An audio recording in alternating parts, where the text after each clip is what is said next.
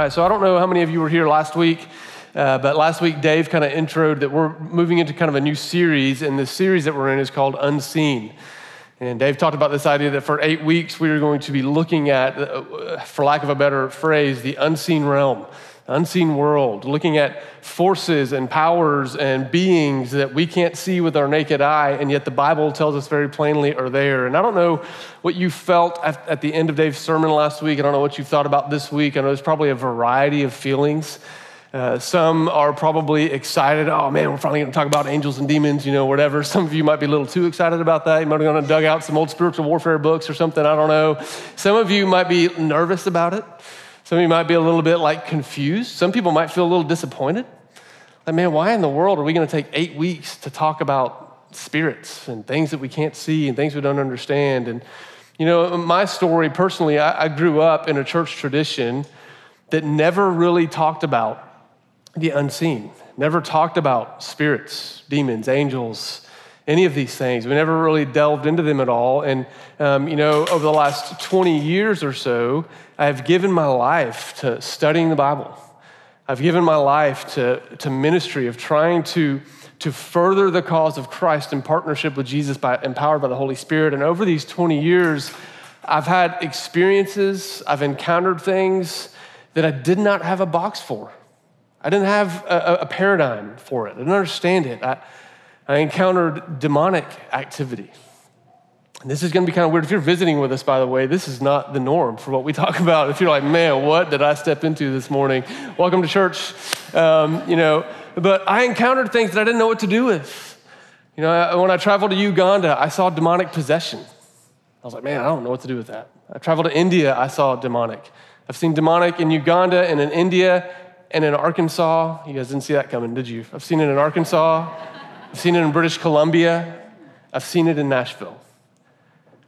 And, and I was not equipped. The church I grew up in didn't, didn't give me a, an understanding for what to do with these things when I encountered them. I have had personal encounter with angels. I don't talk about it very often. I had a moment in my life where God just showed me how near He is to me. And you know, like thinking of the story and how kind our God is to encourage me by giving me a sense and a, and a, vision of being able to see how near he was and to see angelic beings. I know this is uncomfortable, kind of weird maybe for some, but I, these are things I encountered. And I didn't have a paradigm for them. You know, I believe as a church family, we've got to be equipped to be able to see the world the way the Bible sees the world. You know, if I had to put a title on this sermon, um, I, I, would probably just call it Reclaiming a Biblical Worldview. So if you take notes and you don't know what to call it, you can just call it that Reclaiming a Biblical Worldview. You know, the reality is, and Dave hit on this last week, he said this entire thing is rooted in Jesus. And what we see in the life of Jesus is that he taught on, he engaged the unseen world, he taught on the unseen world. And if we want to understand Jesus' ministry holistically, we need a greater understanding of the worldview that Jesus has. And so, part of today, my goal is to go, okay, what was the worldview of Jesus? How did he see the spiritual world? And the truth was, he, he read the same Bible that we read. He read the Hebrew scriptures, what we call the Old Testament, and that shaped his worldview. He is God in the flesh, and he saw it and he understood it in ways that we can't begin to understand it. But if we want to understand what he taught and how he engaged, we have got to reclaim that worldview. And I'm just going to tell you, uh, it will be challenging for us for a variety of reasons. You know, one, most of us have been, were born and have been raised in a modern or postmodern context where we've just been told that, hey, if you can't measure it, if you can't quantify it, if you can't see it scientifically, it doesn't exist or it's not real. And that's just what we've been taught. Many of us were born in America, been raised in America, and I don't know if you know this or not, if you've never traveled that far outside of America, but we have a little bit of a reputation of thinking that our way is the best way and our way is the only way. It's the way the world kind of sees us. We tend to be pretty ethnocentric. So not only have we been trained as moderns, we've been conditioned as Americans, and we live in a radically individualistic culture that kind of says, hey, whatever your truth is, and let your truth be that. And so the ability, our ability to take hold of a worldview that's different than ours and adopt it as our own is going to be really challenging, and you're going to feel that. You'll feel kind of the tension there. That's okay. And I'm not, none of those things are bad. I'm not trying to slam us by saying we're modern American, what individualist, whatever. It's like, it's just what we are. And we need to know that as we begin to try to grapple with this different worldview, because the worldview that Jesus operated off of, that the biblical writers operated off of, was radically different than ours. And so I'm just going to tell you up front today is going to feel in some ways more like a class, more like a workshop than a sermon. And I wish I had a handout to give everybody with all the scriptures and all the references. I don't. But what I do want to encourage you, I do have a lot of slides. So if you're that person that wants to go deeper and get, like get your camera ready, you can take pictures of the slides as we're going. I'm not going to read every scripture on the screen, um, but but you can go spend some time doing that. If you want to know more, I'm just going to tell you I am not an expert on these things. I don't claim to be.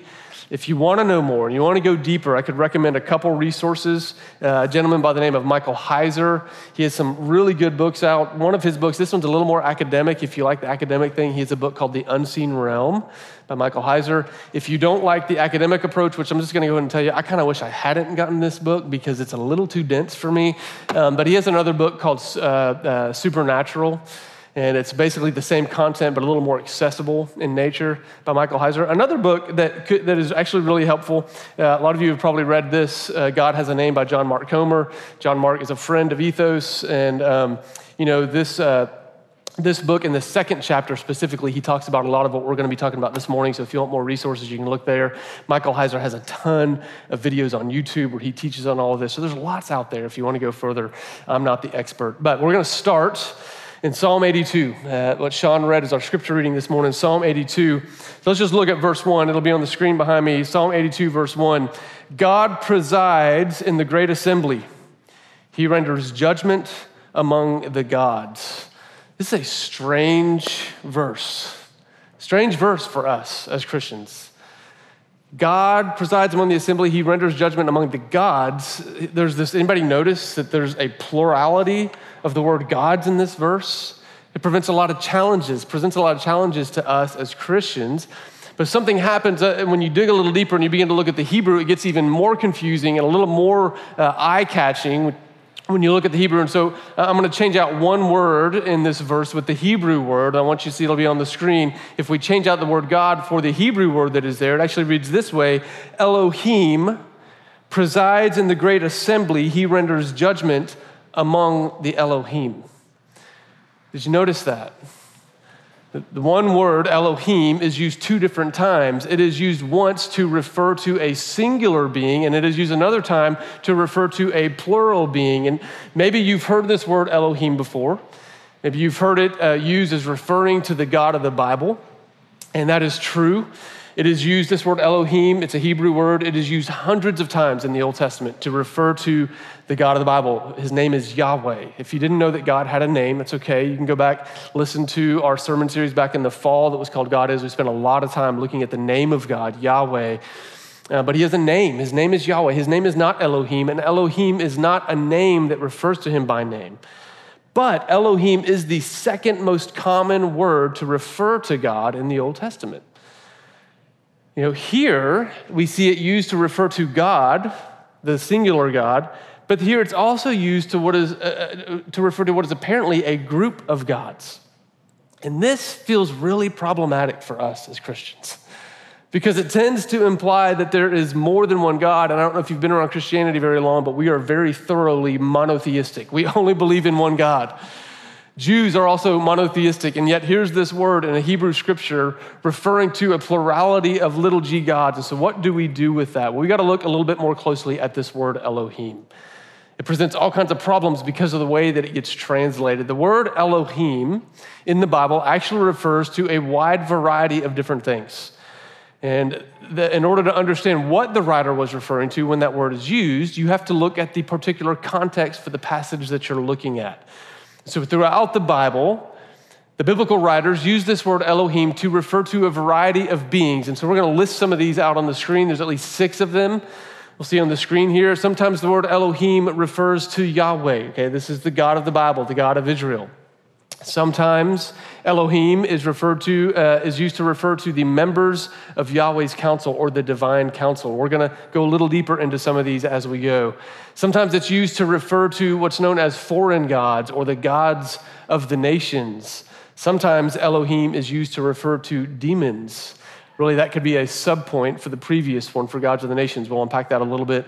Sometimes Elohim is used to refer to the spirits of the dead, the disembodied spirits of dead human beings are referred to as Elohim. And we're not going to be able to dig into that one today. I wish we could, but I encourage you uh, to have a look at these passages that are listed there. You want to know more about this. This is a biblical idea that the spirits of the dead, um, there's activity about them in the Bible, and there's strong words about not trying to consult them, not going to them for wisdom or insight or personal help. That is not what we are to go for help, but they do exist. Okay, the other way that Elohim is used is to refer to angels, most commonly the angel of the Lord, the angel of Yahweh. Okay, so, so what we see on this list is that Elohim, it is not a name for God. In fact, translating it as God is what makes it so sticky for us as Christians. Now, the biblical writers did not use this word the same way we use the word G O D. It's not the way they use the word Elohim. When we see the word G O D, God, we, we think of kind of a being who is omnipotent, who's kind of all powerful, omniscient, all knowing. We think of a being who's spiritual and somehow has sovereignty over humanity. That's what we imagine when we hear the word God, which is why our skin crawls a little bit when we see the word gods in a plural form as followers of Jesus. We're like, eh, I don't like that. But in the Hebrew mind, however, Elohim was just a single word used to describe a wide category of spiritual beings, heavenly beings. It's a word that is used in the Hebrew mind to describe the inhabitants of the unseen realm, the inhabitants of the heavens. So, what we see here in Psalm 82 is that in actuality, there are many inhabitants there are many of beings in the unseen realm. And I want to drill down into a few of these because I believe that understanding these spiritual beings is going to help us as we continue this journey together over the next seven weeks. How are we to understand what's happening in the unseen realm? How do we understand Jesus' interaction with demons? How do we understand Jesus talking about his Father who is unseen? How do we understand these things? We've got to take a deeper look and how the Hebrew writers would have used the word Elohim. And so, you know, some of you, when you think of the unseen realm, you might just think about the Trinity Father, Son, Holy Spirit. Some of you might think, is it, is it the Trinity and Satan? Is it the Trinity, is Yahweh and all of his angels and Satan and all of his demons? Who exactly is at work? And what Psalm 82 does is it pulls back the curtain for us to be able to see exactly what is happening in this realm that we cannot see. And again, man, this is stretching for us as moderns. If you want to be laughed out of a room, walk into an academic circle and tell them that you believe in an unseen realm or Elohim or, or having all this activity over the nations of the earth, just be laughed out of the room. But as moderns, what we have to ask is are we going to try to get the Bible to fit into our worldview, or will we come very humbly and open handedly and go, I trust in the inspiration of the scriptures, and I want my worldview to line up with what the Bible says? And that's what we're trying to do this morning. So, Psalm 82 kind of does this for us. Let's start with the different uses of Elohim. The first use we're going to look at is the use of it being referring to Yahweh. Elohim referring to the God of the Bible, the God of Israel, Yahweh. Where do we see this?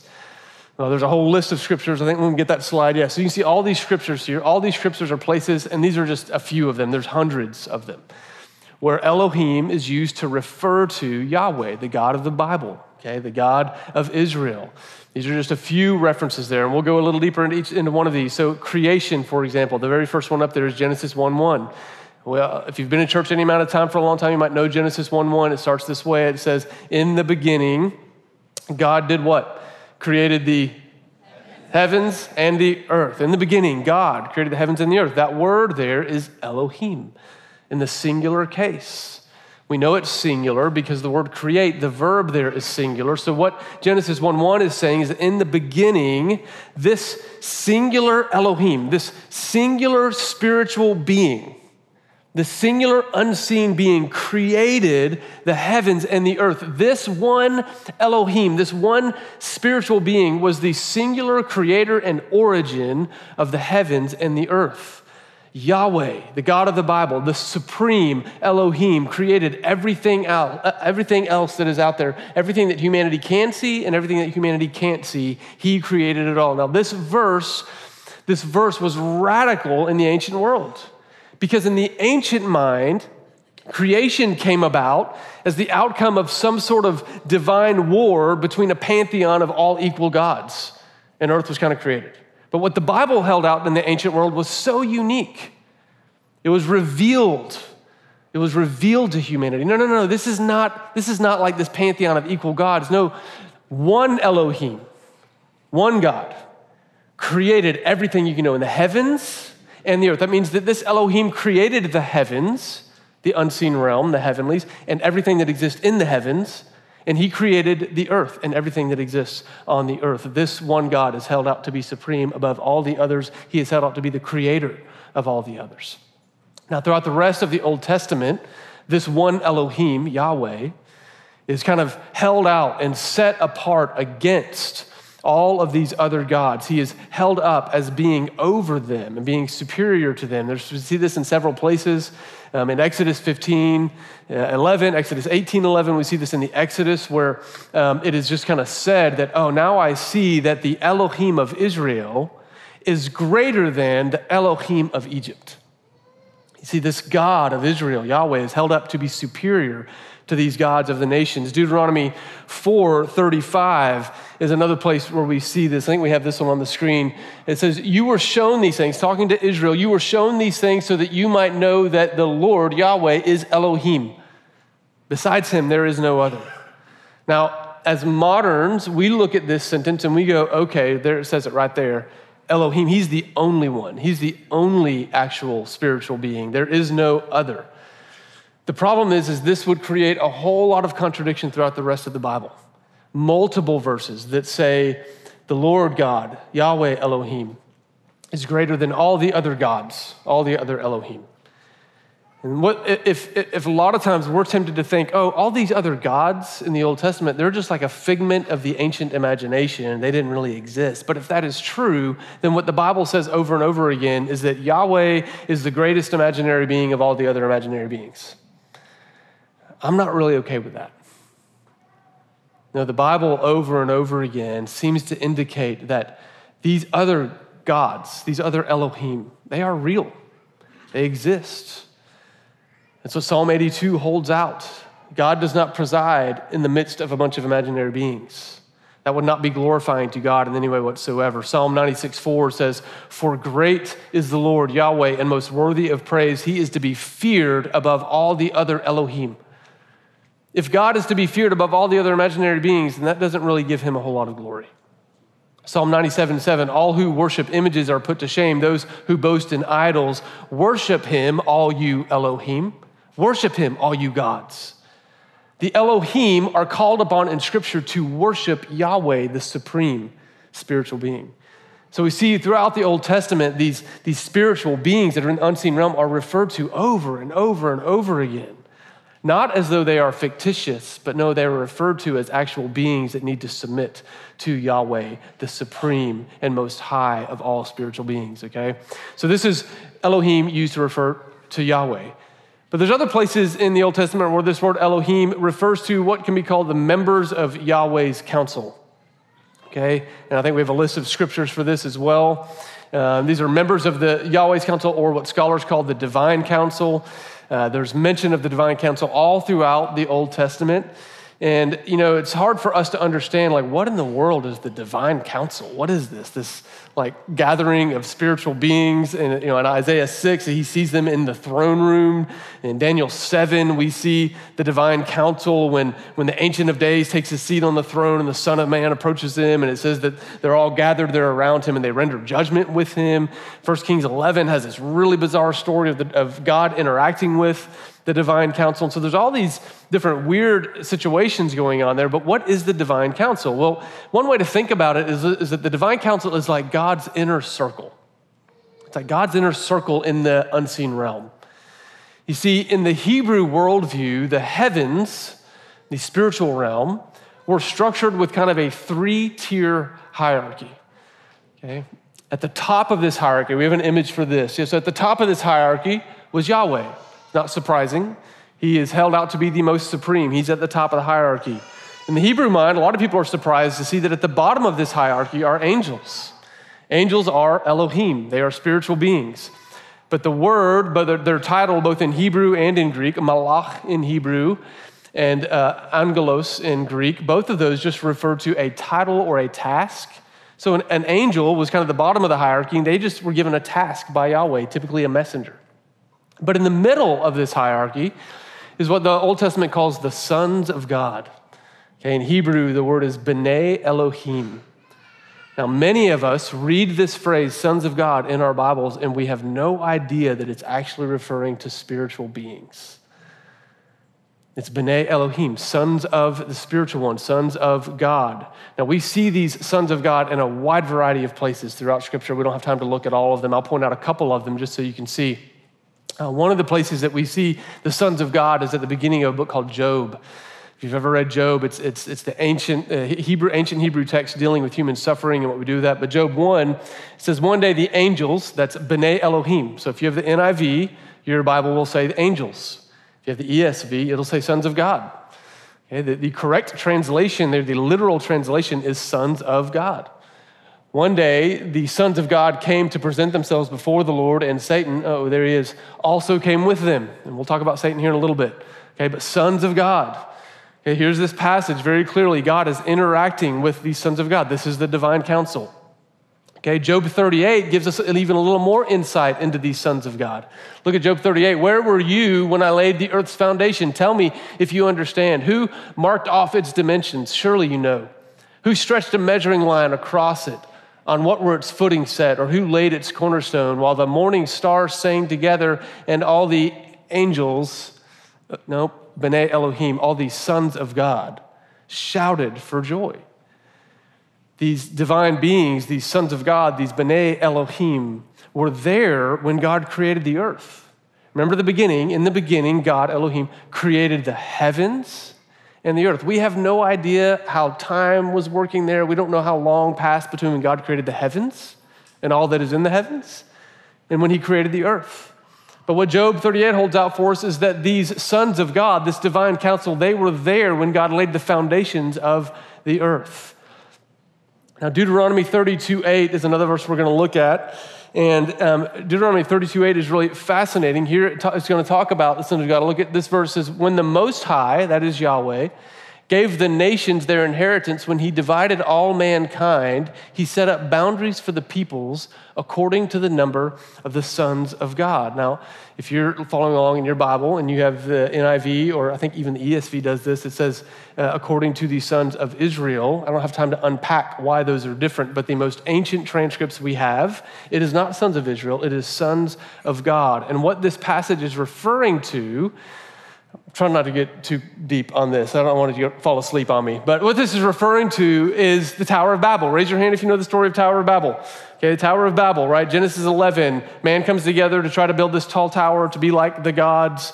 They try to reach it, and God confuses them. What does he do? He gives them what?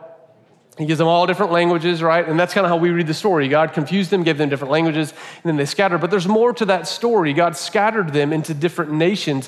What happens at the Tower of Babel, it was a severe judgment against humanity, and the nations at Babel were disinherited by Yahweh and given over to the administration of other Elohim whose actions would later be judged by God Himself. Now, if you missed all that, basically what it means is that God divided up the nations and He entrusted administration to those nations to who?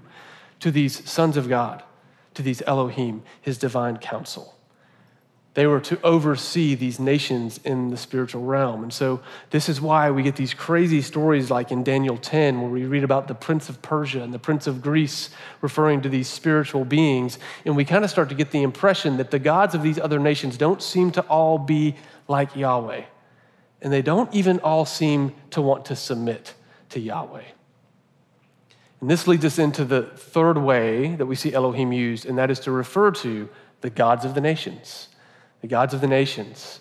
Okay, we got a lot of examples and put that slide up here. All of these scriptures are places where we see Elohim being used to refer to gods of nations.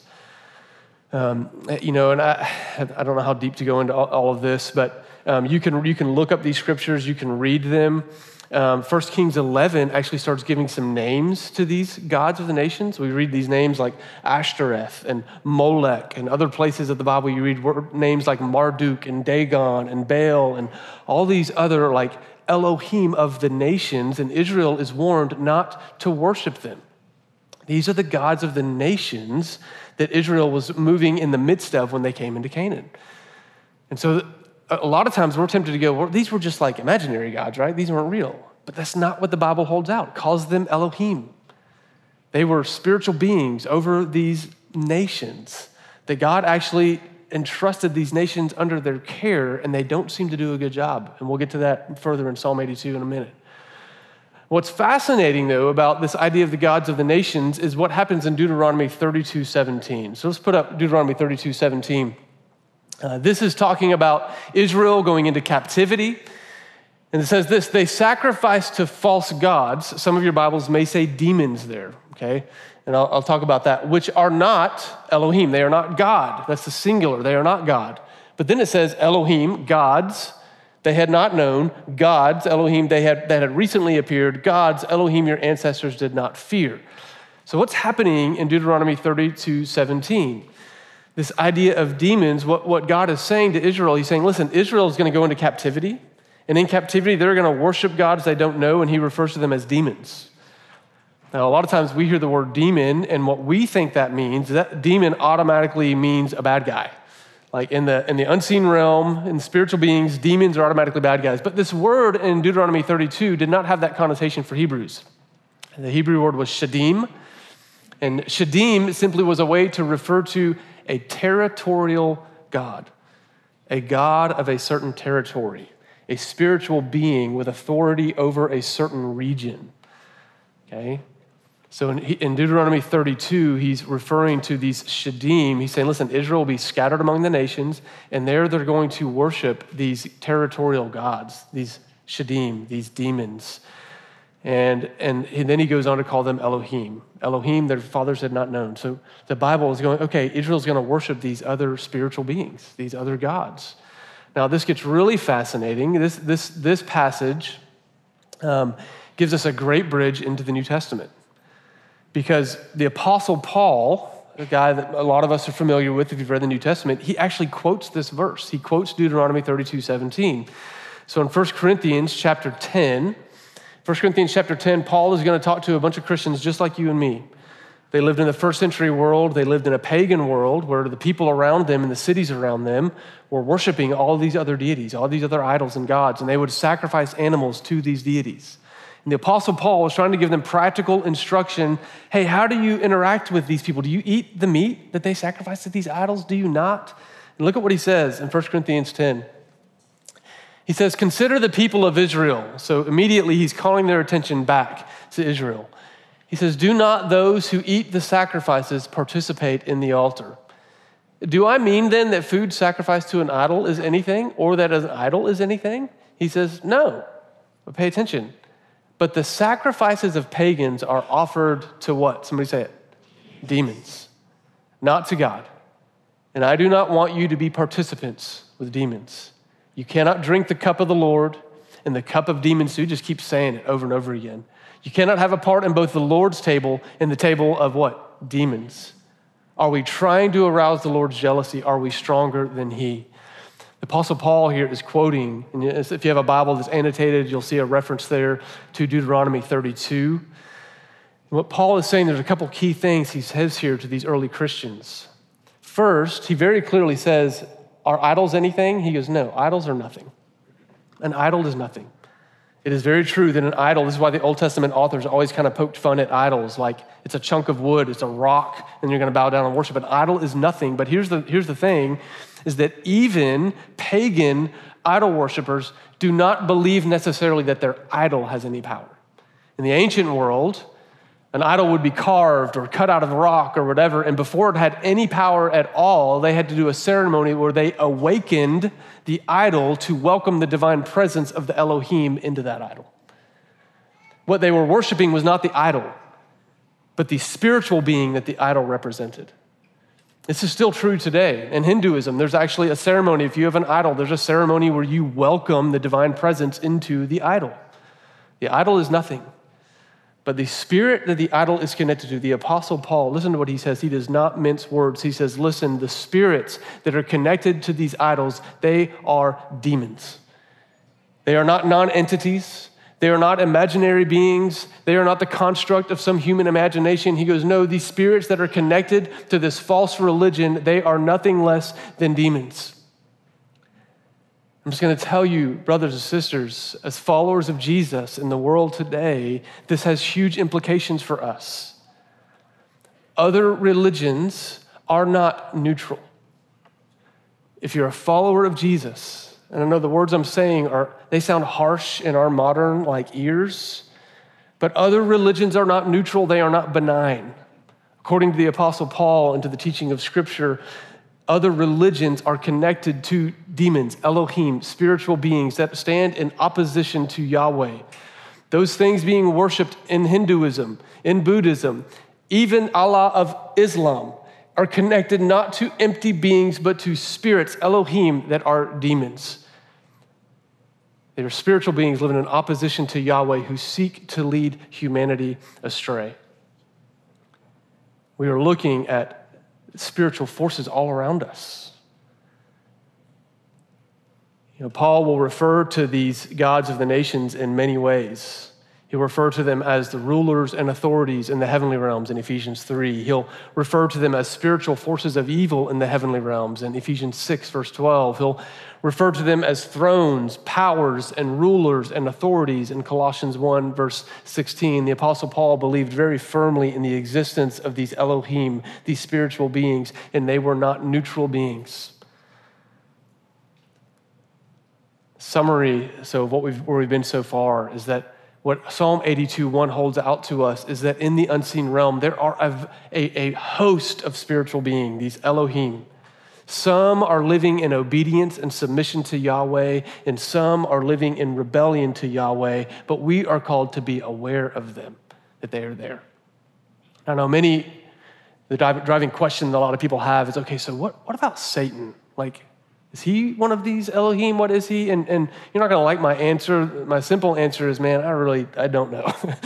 like it is the history, uh, the development of who Satan is as a character is, is mysterious. But what we can know is that the scriptures from beginning to end, they affirm the existence of an Elohim, a spiritual being who is opposed to the work of God in the lives of humans. That there is this spiritual being that does not like what God is trying to accomplish in humanity and he is opposed to him. But the important thing to take away this is that what the Bible holds out to us is it is not God versus Satan in this divine cosmic battle. It is not God and his angels versus an equal foe of darkness, Satan and all of his demons. No, the story of the Bible is it is God supreme, Yahweh, creator of all. And he is the one who actually created all of these Elohim, whether they are in submission to him or not. He is their creator.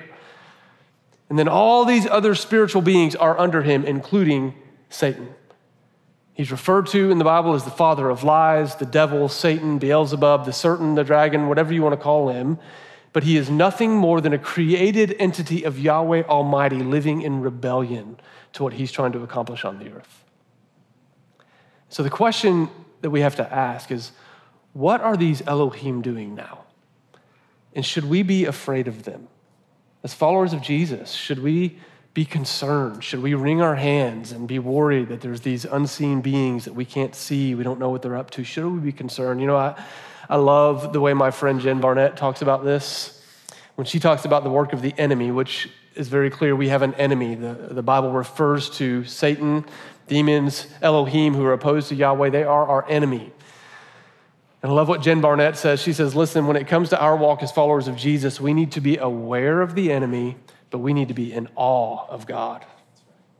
Aware of the enemy, in awe of God.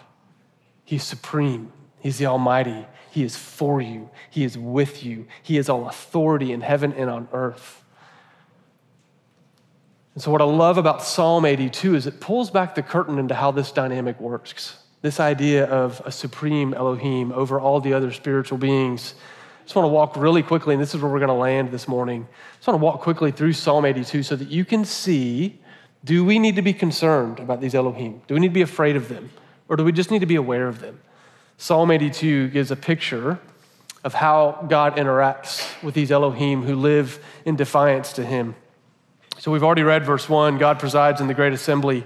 He renders judgment among the gods, the Elohim. Verse 2 how he's speaking to them. Now, what's happening here, this is like a courtroom setting. God is presiding over this assembly, and all these other spiritual beings are gathered, and God is the great judge. And the first thing he's going to do in verse 2, in verse 2, he's going to give his allegations against these Elohim, his accusation. Verse 2, he says, How long will you defend the unjust? Who's he talking to? He's talking to these Elohim. How long will you defend the unjust and show partiality to the wicked? See, what we see with these Elohim throughout Scripture is that injustice seems to be linked with their work. Injustice seems to be linked with the worship of these other spiritual beings. Injustice seems to follow them around like stink. Anytime Israel begins to give their allegiance to these other Elohim, corruption creeps in and injustice begins to abound in their nation. You know, we got to ask the question, guys, what's, what's happening in Russia right now? Is it just this guy Putin who's crazy and land hungry and a, a, an angry dictator? Yeah. But is there something else at work as well? I would say yes. There are Elohim, gods of the nations. You read in 1 Kings 22 that they're interacting with leaders of nations regularly in ways that we can't fully understand. What's happening in communist China? Bring a little closer to home. What's happening in the United States? I just want to tell you anywhere you see injustice on a societal level, anywhere you see that, you know, spiritual forces are at work. Anywhere where we see an ideology, an agenda, a narrative that is working against the ways of Jesus across a culture, it is not just the work of humanity, it is a spiritual component that is at work in our world. This is why Paul says it this way, and some of you can actually complete this sentence in Ephesians 6. He says, Our battle is not against what? Flesh and blood. Our battle is not against flesh and blood, but against the rulers, the authorities, and the powers of this dark world and the spiritual forces of evil in the heavenly realms. What Psalm 82 says is that when these spiritual powers take hold in a culture, that they wreak havoc and injustice and corruption, and God calls them out for it. He says, This is my accusation against you. You have been unjust. And then he gives them this charge. This is the commission that he gives to them as those who are supposed to be over nations. He says, Defend the weak and the fatherless, uphold the cause of the poor and the oppressed, rescue the weak and the needy, deliver them from the hand of the wicked. What they were supposed to be doing was working on behalf of humanity. This is God's heart for all of his creation, that they would work in alignment with his heart to rescue the weak, to take care of the needy. This is us as image bearers of God. This is what he wants for us. We are to be ruling on earth the same way. So he has these accusations against the Elohim, just like he has against humanity. And then in verse 5, he gives his verdict on these Elohim. Listen to what he says. He says, The gods, the Elohim, they know nothing, they understand nothing. They walk about in darkness, and as a result, all the foundations of the earth are shaken. Is it inconsequential to us what happens in the heavenlies? Absolutely not. Psalm 82 says it is utterly consequential. He says, These Elohim that live in defiance to Yahweh, that walk about in darkness, and the foundations of the earth are shaken. The verdict is they know nothing, they live in rebellion. And so, what is God going to do about it? What is Yahweh going to do about it? Verse 6 and 7, we see their sentencing. He says, I said, You are gods. I said, You are Elohim. You are all sons of the Most High. That's B'nai Elohim or B'nai Elyon. But you will die like mere mortals. You will fall like every other ruler. God gives his sentence to these spiritual beings who live in defiance to him. He says, Listen, the day is coming when judgment will be cast and you will be thrown down. You will not have any power. You will die like a mere mortal. And then verse 8 is this call Rise up, O Elohim. Rise up, O Yahweh. Judge the earth, for all the nations are your inheritance. The picture that we get at the end of Psalm 82 is that Yahweh, the supreme spiritual being, the supreme Elohim, he is victorious amongst the nations. He is victorious amongst the Elohim. How does he do this? and this is where it's just so beautiful. How does this, this supreme spiritual being gain victory over all this rebellion in the heavens and all the rebellion on the earth. Well, this supreme Elohim, this supreme spiritual being that created everything, created all the heavens, created all the earth, he puts on human flesh. Can you feel the humility in that? This divine being that's above it all, he puts on flesh and comes in the man Jesus Christ. God, tired of seeing his human children being ravaged by one another and by spiritual forces, he puts on flesh and he says, Direct your rebellion and your wrath at me. I'll take it. And he hangs on a cross. He suffers a humiliating death, and all of the defiant and rebellious spiritual beings and earthly beings rejoice because they think they have crushed the God of all creation. And that's not where the story ends. You see, our God wins by being humble, by being a servant, by lowering himself and loving himself, loving his own life, not all the way unto death, and laying down his life for us. And then he triumphs victoriously in resurrection. This is the story of the Bible. This is the God that we serve. And what is our role today? You know, today, our job is to make sure that we are, we are linking ourselves, we are pledging our allegiance to the right force, to the right ruler, to the right king. Why do we take communion every week? You know that communion, when we gather in here, beloved brothers and sisters, we gather as agents of light in a world that is surrounded by much darkness. And when we take of the bread, and we take of the cup, the body and the blood of Jesus, we are saying, I do not yoke myself with any other force. I do not yoke myself with any demon, any spirit, any work of this world. No, I yoke myself, I devote myself, I pledge my allegiance to King Jesus. And we stand out as agents of light in a really dark world. And so this morning, as we take communion, you are declaring to the spiritual forces in the heavenly realms that you are connected to Jesus, the God of the universe who made himself nothing so that he could conquer evil with the resurrection over dead. So I'm going to pray for us. I just want to give us some space uh, to take communion together and to recognize this is not an empty ritual, but you are declaring your loyalty to King Jesus, the ruler of all rulers, the King of all kings, the God of all gods. Let's pray. Give thanks.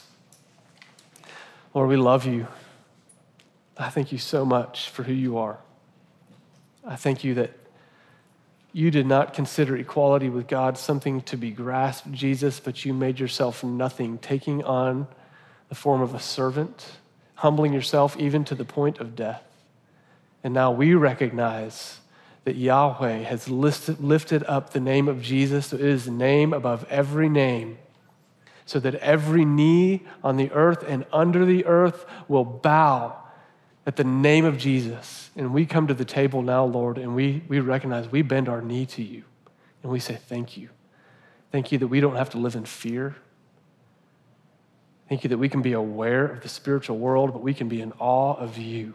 You are glorious. You are wonderful. You have all power. All dominion is yours. You said it best, Jesus. You said, All authority in heaven and on earth has been given to me.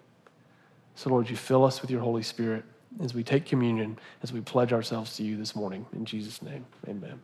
Let's make our way to the table, grab the bread, grab the cup, take it together, pray together, and we'll finish our time in worship.